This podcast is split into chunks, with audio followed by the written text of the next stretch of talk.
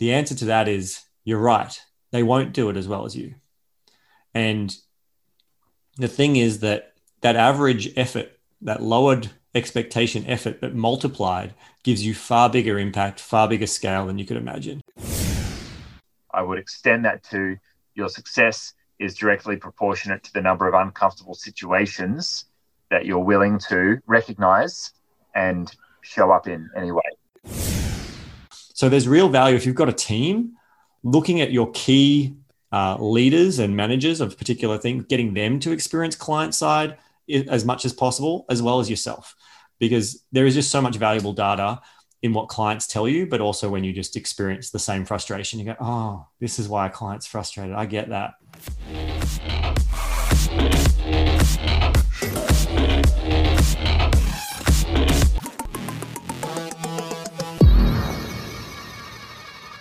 Hey everyone, it's Carl Taylor here, and I'm joined by my incredible co host, Peter Moriarty. And we are here to talk about Entrepreneurs Rising. That's right, that's our podcast all about helping entrepreneurs like us, like you, to rise the tide and help impact more people, create more money, to have a better lifestyle, and ultimately achieve the life, the success, whatever you want to call it, of your dreams and to contribute more back to society.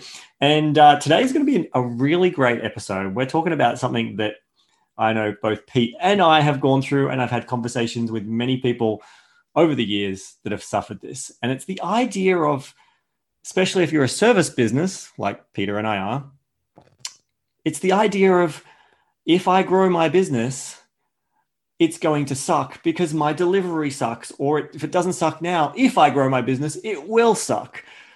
Pete's laughing away. Pete, uh, so great to be joined with you today. Oh, man, I'm happy to be here and I'm happy to be recording with you as always, Carl. And I think, yeah, this is probably one of the most challenging parts of entrepreneurship is after you've got through the initial excitement of the launch of a business and you know, you've got the foundation down and then you start the hard yards and the hard yards are building a team, actually delivering on the promises and, and going further than the start because the birthing of a business is, is, that's just the birth. Well, then it's, then you've actually got a business growing up and for a business to continue to deliver, whether you're a product business or a service business, there's an element of delivery in what you do uh, yeah, things don't always go perfectly. That's probably a, you know, pretty, pretty solid rule there is that things are not always going to go to plan.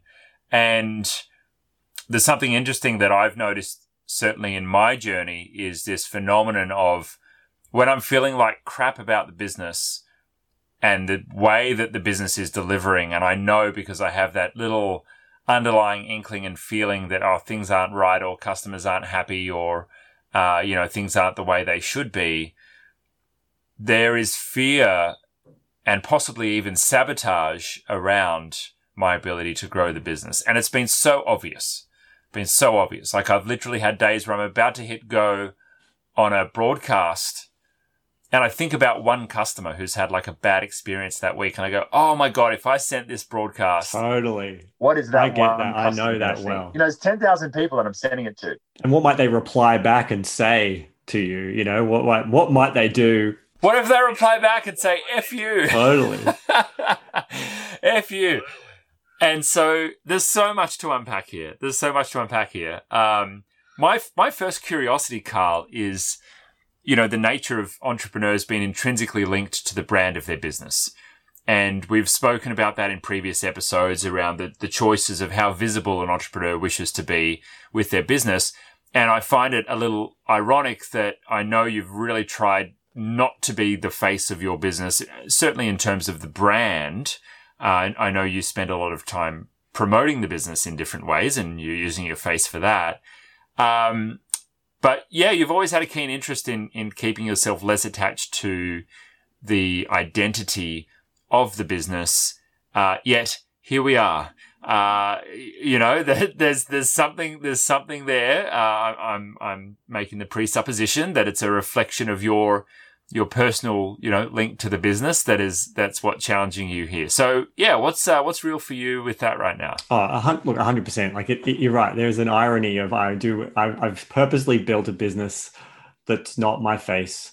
I'm always big about removing you from your business, and yet the truth is the biggest pain that I take away from my business when I buy into it all relates down to what I think the core story for pretty well all suffering is that I won't be loved. And you know, this is the this is this is the business that whether my face is on it or not, I birthed it. In my mind, there is an while I'm in charge of it, I'm responsible for it. It's I don't have children, so I can't say for sure, but I could imagine that it could be very similar to a child doing something that deeply disappoints the parent, the way they behave, the way they act, that the parent just is it's they're a completely separate entity, they have no control fully over how the child is, yet there's a reflection of their behavior they feel is a reflection in some way of them and their responsibility or what. And so when the team, and here's the thing, right? Like both Pete and I have got large teams. And I, remember, I think it was Tony Robbins, I heard him say this. He was talking about all the companies he owned. And he said, so there's a lot of companies and a lot of people and over you know, thousands of employees. He's like, do you think there's a high chance that right now, in this moment, someone is doing something differently to how I would prefer that they do it? And I related to that so deeply because I can tell you that there are so many times that I discover the team somewhere has done something a way that I would prefer they hadn't done it. And um, when you step back from the business and you're completely blissfully unaware that these things are happening, life's great. And what I've found has happened for me is either there's a client who personally knows me, or something gets so bad it finally gets escalated up to my attention. And that shines a little microscope on a specific situation. And so I get burst out of my bubble of everything's great. And I now see that thing that happened in a way that I would prefer it had not happened.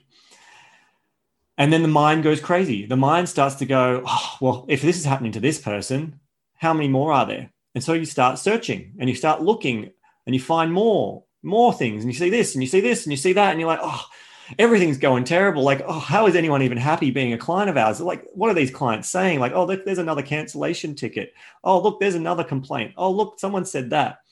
It's like we've got hundreds of clients. Chances are someone's going to complain. We're not going to make everyone happy. Like, I logically know this, yet in my body, the way I feel is I just feel like, oh, like this thing's not going the way I want it to. Everything's shit.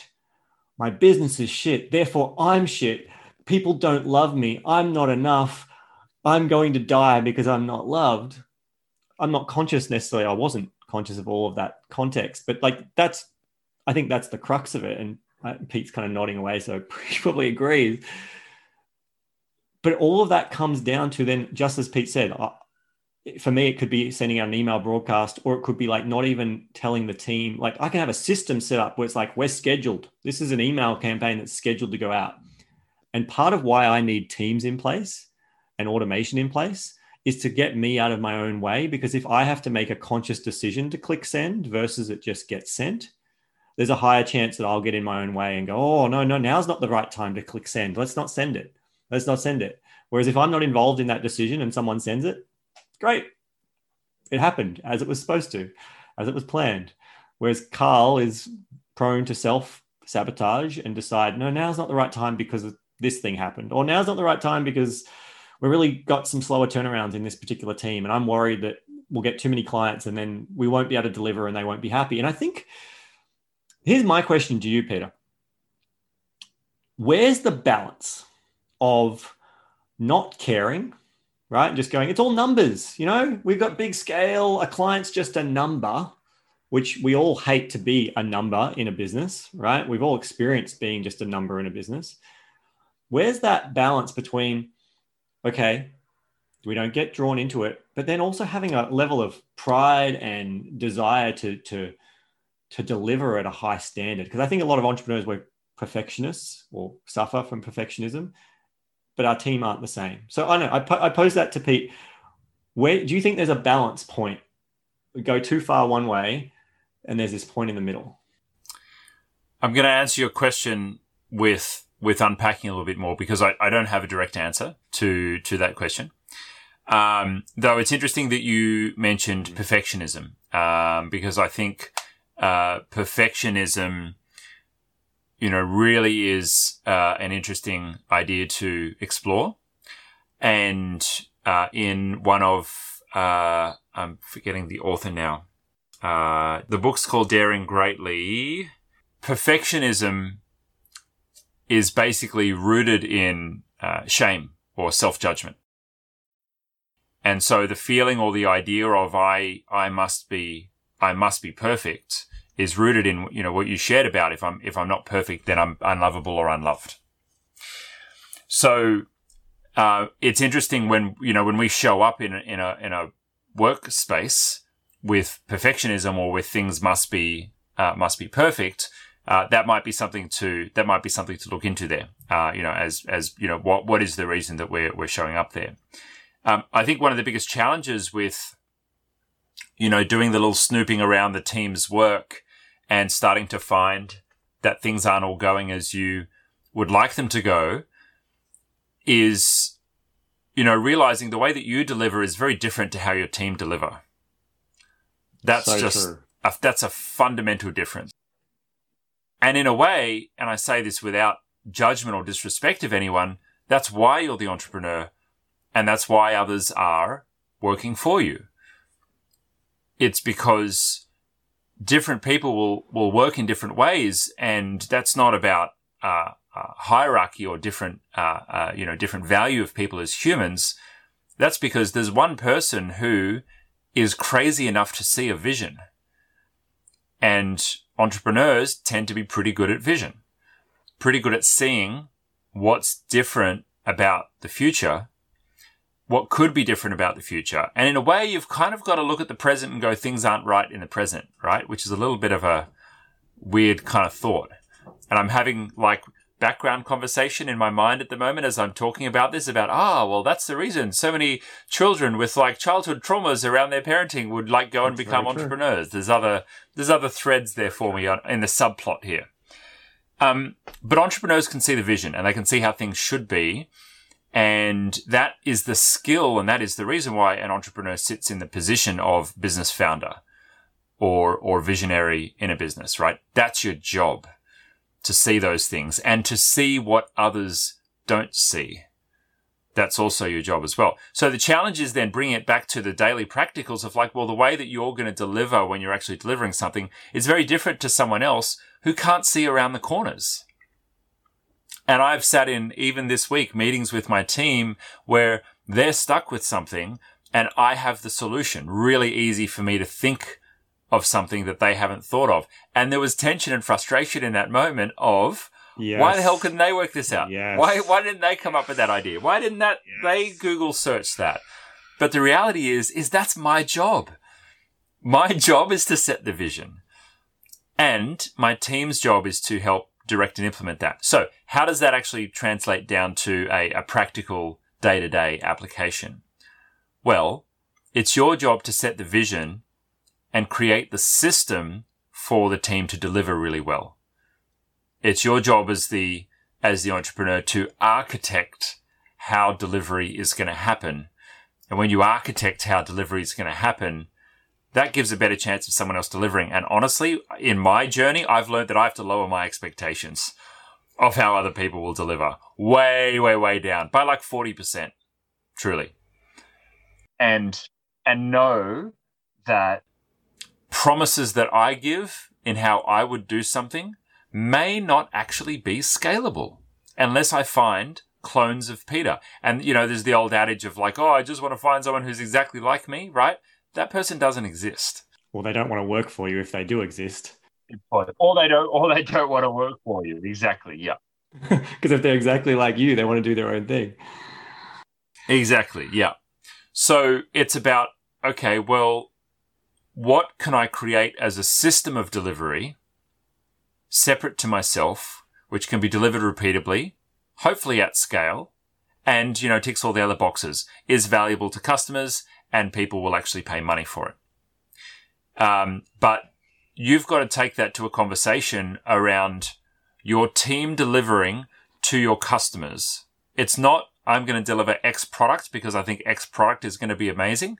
Pete, I think there's a there's a number of things you've said there that are um, that really stand out to me, and I, I fully agree. And and it's interesting. Different businesses, different types of teams as well. I mean, both Pete and I have large Filipino teams, um, and there there is the, the the reality is that there is a certain level of expectation sometimes that you expect from. I'm sure it happens in other teams as well, but from them that just you do have to lower your expectation. Like it, they're, they're I've found in my experience that they're far more likely to follow a system.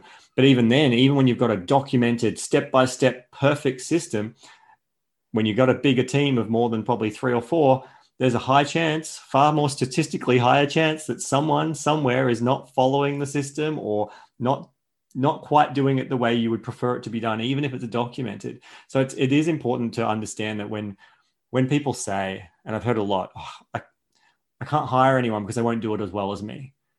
The answer to that is you're right. They won't do it as well as you. And the thing is that that average effort, that lowered expectation effort, but multiplied, gives you far bigger impact, far bigger scale than you could imagine. If I didn't have the team that I have right now, around 50 odd, like I would probably have about five clients. That's all Carl would probably be able to handle is five clients. They'd be paying more money, but they'd probably be five clients that I'm personally working with who would be getting a you know great level of service but there'd be the other 250 odd or whatever the current number of clients is that are left out in the cold because I didn't wasn't prepared to let go of that perfection of getting it done exactly the way Carl would do it. I had to let go and accept a lower quality than maybe I would give it, knowing that I'm getting a far bigger reach and bigger impact, not just on the clients of how many clients we're serving, but I'm also then impacting in other people's lives by giving jobs and not just giving them jobs, but then giving them money that they're putting back into their local economies in how they buy services and products, which are helping feed and do a lot more for other people. So it is something to really think about. And if we bring it back to this first, this first title of this episode, right? The first point of I can't scale or grow because my delivery sucks. There's a, I think there's a fundamental difference here. If you've got to understand is, is it your delivery sucks because it's lacking a system, a process, a way of systematically delivering a as consistent as possible result. Because at the end of the day, clients want consistency. And as you grow, consistency can get more challenging to deliver on. But statistically, do you lack the system or is the problem but you're too attached to this perfection you're too attached to fear and someone said to me this morning because i was talking about this this morning on a, on a boardroom meeting with some some board members they said that ultimately growth thrives on chaos. Growth is about taking chaos and creating order. So if you think that you can grow your business and it will just be this beautiful orderly process of it just works this way it's like it's not growth. Growth creates chaos, which you then bring order to that chaos, which creates the ultimate growth. So pursuing growth creates the chaos, and then the actual growth from comes from you taking that chaos and finding a way to create order, fixing the problem. Oh, this thing happened. Oh, this thing broke. We need to improve this. Oh, that's some good feedback. We need to change this. The challenge is, as entrepreneurs, in my experience, has been getting the timing right because there are times that you can grow too quickly. Uh, I'll give you an example. I think it was about four years ago. I was kind of putting my head a little bit in the sand. I, I, knew there were some complaints coming through, there were some problems coming through in the business. I had a few people reach out to me, hey, I've got this problem, hey, I got this problem. And I was just slowly working away to fix each like little fire extinguisher, put out that little fire, put out that little fire. And we've built a few extra processes that should improve it. And it wasn't until uh, one of my really close friends who'd been a client for a long time, and she was also my mindset coach, and she called me up and she just said, Look, I'm, I think I'm going to have to leave. Like she just really personally was able to, sh- I could feel the emotion of just how much we were clearly not hitting the mark for her at that time. And so that combined with all the other stuff I knew had been happening made me make a tough decision where I decided to close the doors. We were taking on no new clients. We put a waiting list process in place and we basically said no new clients until we get our house in order. That was we had a system issue. We hadn't perfected, or perfected is probably the wrong word. We hadn't optimized our recruitment process. We hadn't optimized the way that we were recruiting new team members to grow with the level of new clients we were bringing in at the time. And so that wasn't, oh, well, who cares? And I probably could have continued to just go, well, we'll just churn and burn some people. But I made the decision at that moment that, okay, this is clearly quite challenging that even personal friends who have stick through hard times are saying this is getting too bad. I, I made the tough call. And it took a while before we took away the, um, the, the waiting list and, you know, we're fully open now, but there, we had to optimize that system. And, um, it's just it's sometimes it's good to to pay attention to the feedback but look at how much of it is story stopping you i know people who would happily not care right? They'd just be like well all right that client didn't work but they paid me you know it cost me $100 to buy them as a customer. They paid me $500 so i'm still good. Let's just keep let's just keep going. And there are many of those companies out there. Um, you got to find the what sits with your values as to whether you want to be them or whether you want to be stuck only working with five clients and having just you as the business. And uh, my guess is if you're listening to this podcast, you want to you want to rise and you want to be part of that rising tide that we talked about at the beginning. And therefore, I would I would say that there's a selfishness to go. I just want to be good and comfortable and happiness sitting here in my uh, my five clients and my order that has no chaos because that's evolution that's growth that's chaos is created and then bringing order. And that's my story anyway. Pete, anything you want to add? Yeah, look, I think I think that's good. I think that's good if it works for you. Um, what I wanted to share was that I have a growing appreciation for when things don't go well, and for customers that uh, that you know cancel our service or or don't work out well with us because they're the ones that we learn from. Uh, and uh, you know, it's lovely when customers give us a good review on Google and they, you know, they, the vast majority of our customers have a great experience and we get a little dopamine hit and that's awesome. It's nice validation for what we do. Uh, but we, that, the learning doesn't happen there.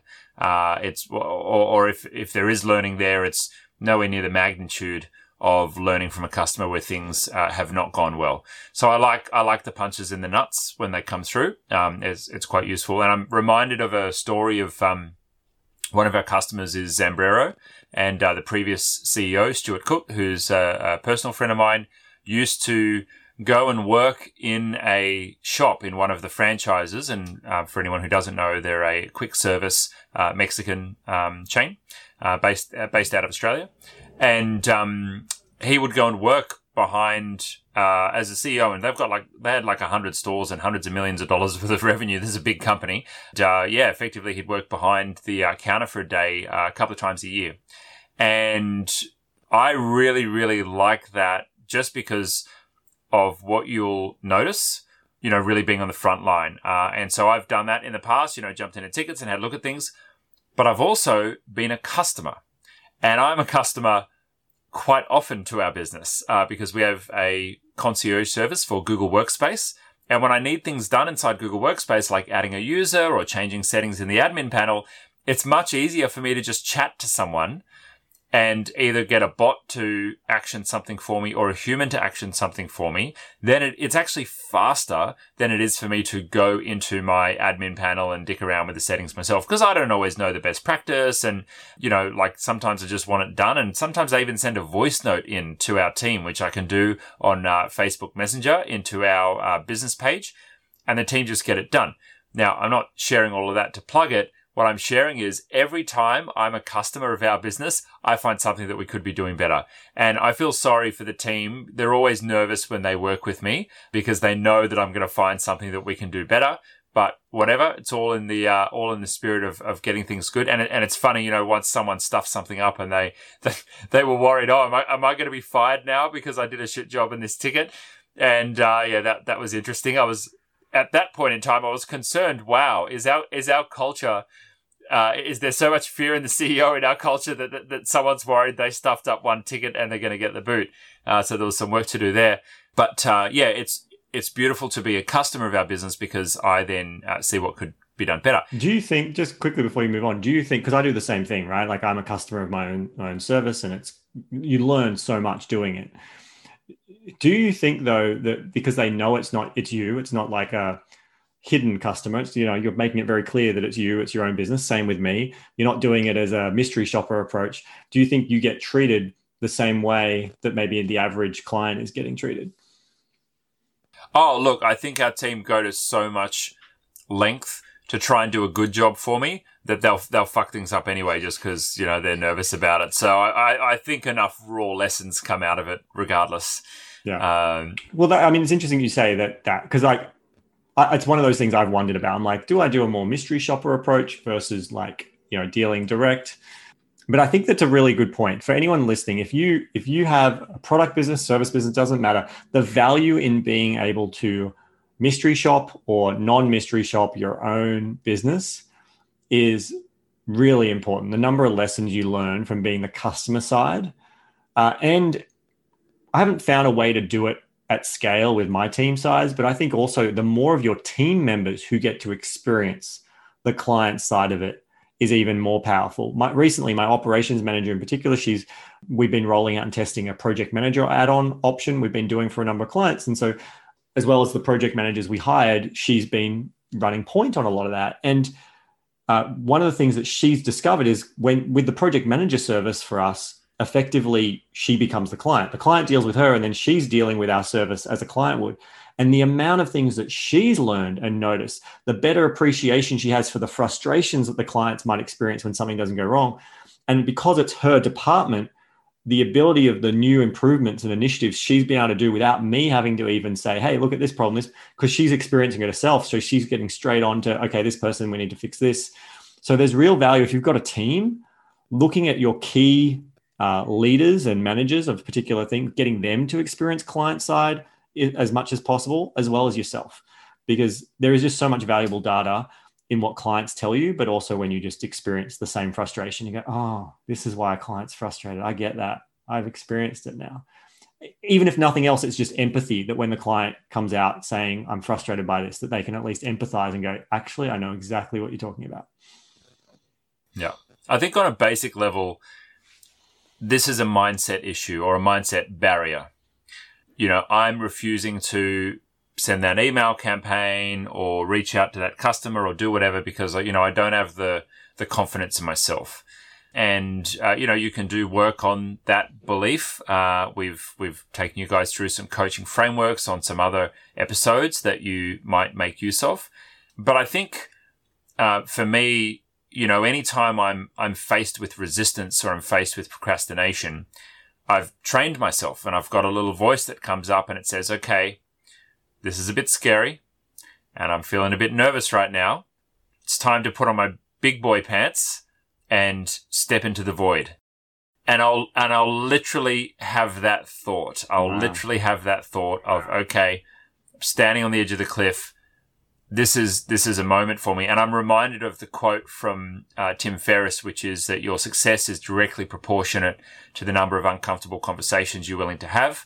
I would extend that to your success is directly proportionate to the number of uncomfortable situations that you're willing to recognize and show up in anyway, uh, mm. and and move and move forward in any way.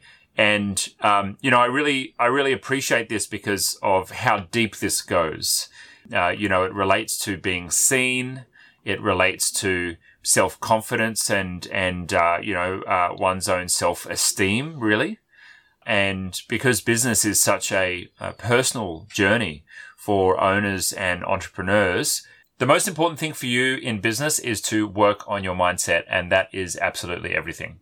It's everything, really. It, you know, we've said it on numerous episodes, and I know it's it's like on my clubhouse bio as well. Is you know, I believe that business is the best personal development journey that you can ever go on. You know, it's, it's irrelevant what your result is. Just going into business, the amount of things you have to face and start to learn about yourself. So, if you can relate to what we've been talking about, I, I like the number of times over the years that I have not taken action out of fear, and then the number of times, like Pete, I've never had that, you know, that idea of put my big big boy pants on, but the the same concept of going like I'm afraid of this, so I should do it anyway. Um, but the mind's there to try and keep us protected. It wants to keep us safe. Based on the stories that we tell ourselves that we're not safe. And um, the reality is that it's your journey. You're on your own journey of where you're up to. But I would suggest, as you're listening right now, just have a quick think. What was the last thing that you didn't do? The email you didn't send, the ads you didn't turn on, the team member you didn't hire, the project you sabotaged. The project you sabotaged. What was the last thing that you didn't do or you somehow sabotaged? Get honest with yourself now. Truly, just get honest for a second. You had a logical reason. It all made sense of why you shouldn't do it or shouldn't take it. But just put that story aside for a second and just get honest. What was that thing that you didn't do or you somehow took an action that sabotaged it? And where did that come from? What was the real fear? What was that real fear going on? Was it someone might judge you? Might you judge you? Would someone maybe say bad things about you publicly? Shame, humiliation? Would you, was it even just a, you might be seen you might actually get yourself out there and be noticed. Like if you posted that thing on Facebook or you did that video, someone might notice it. It might work. And what could that mean? Too much attention on you or too many messages in your inbox or now there's an expectation that all your stuff has to go well. You might make money and then you might have to deal with how to make the money. just get real, like ask yourself. Just really sit with it for a second and find that thing and do it once you've found that story and you've found where the cause of what you think is holding you back, just go, great. Tell yourself, just right now, say to yourself, the next time that that situation arises, I'm going to blank. Next time something like this arises, I'm going to, and whatever is, whatever you did, you're going to look at the opposite. And what could that be? Uh, and when you really, really do the work on yourself, um, and, you know, Carl, I know that you and I have invested hundreds or thousands of hours dollars. and hundreds of thousands of dollars uh, to to do the to do the work on ourselves. Um, and uh, yeah, hopefully uh, you listen to this podcast is is your way of of doing the work on yourself uh, and you know reflecting on on what we're sharing. I love it. I think that's a perfect place to wrap up. I was going to say the same thing. It's time to wrap this one up. Thank you so much for joining this episode. We're really grateful that you are sharing your time with us. If you love this, please share it with someone who may find use from it. Uh, and we would always love an honest review on iTunes or your podcasting subscription service of choice. If you want to check out the show notes and all of our other episodes, head to rising.show and remember to connect with us on socials. Once you head along to the website, you've got a link there to connect with us as well and we look forward to catching you in a future episode. Carl, thanks so much for co-hosting with me, man. Love, Love recording it. with you and uh, look forward to the next one.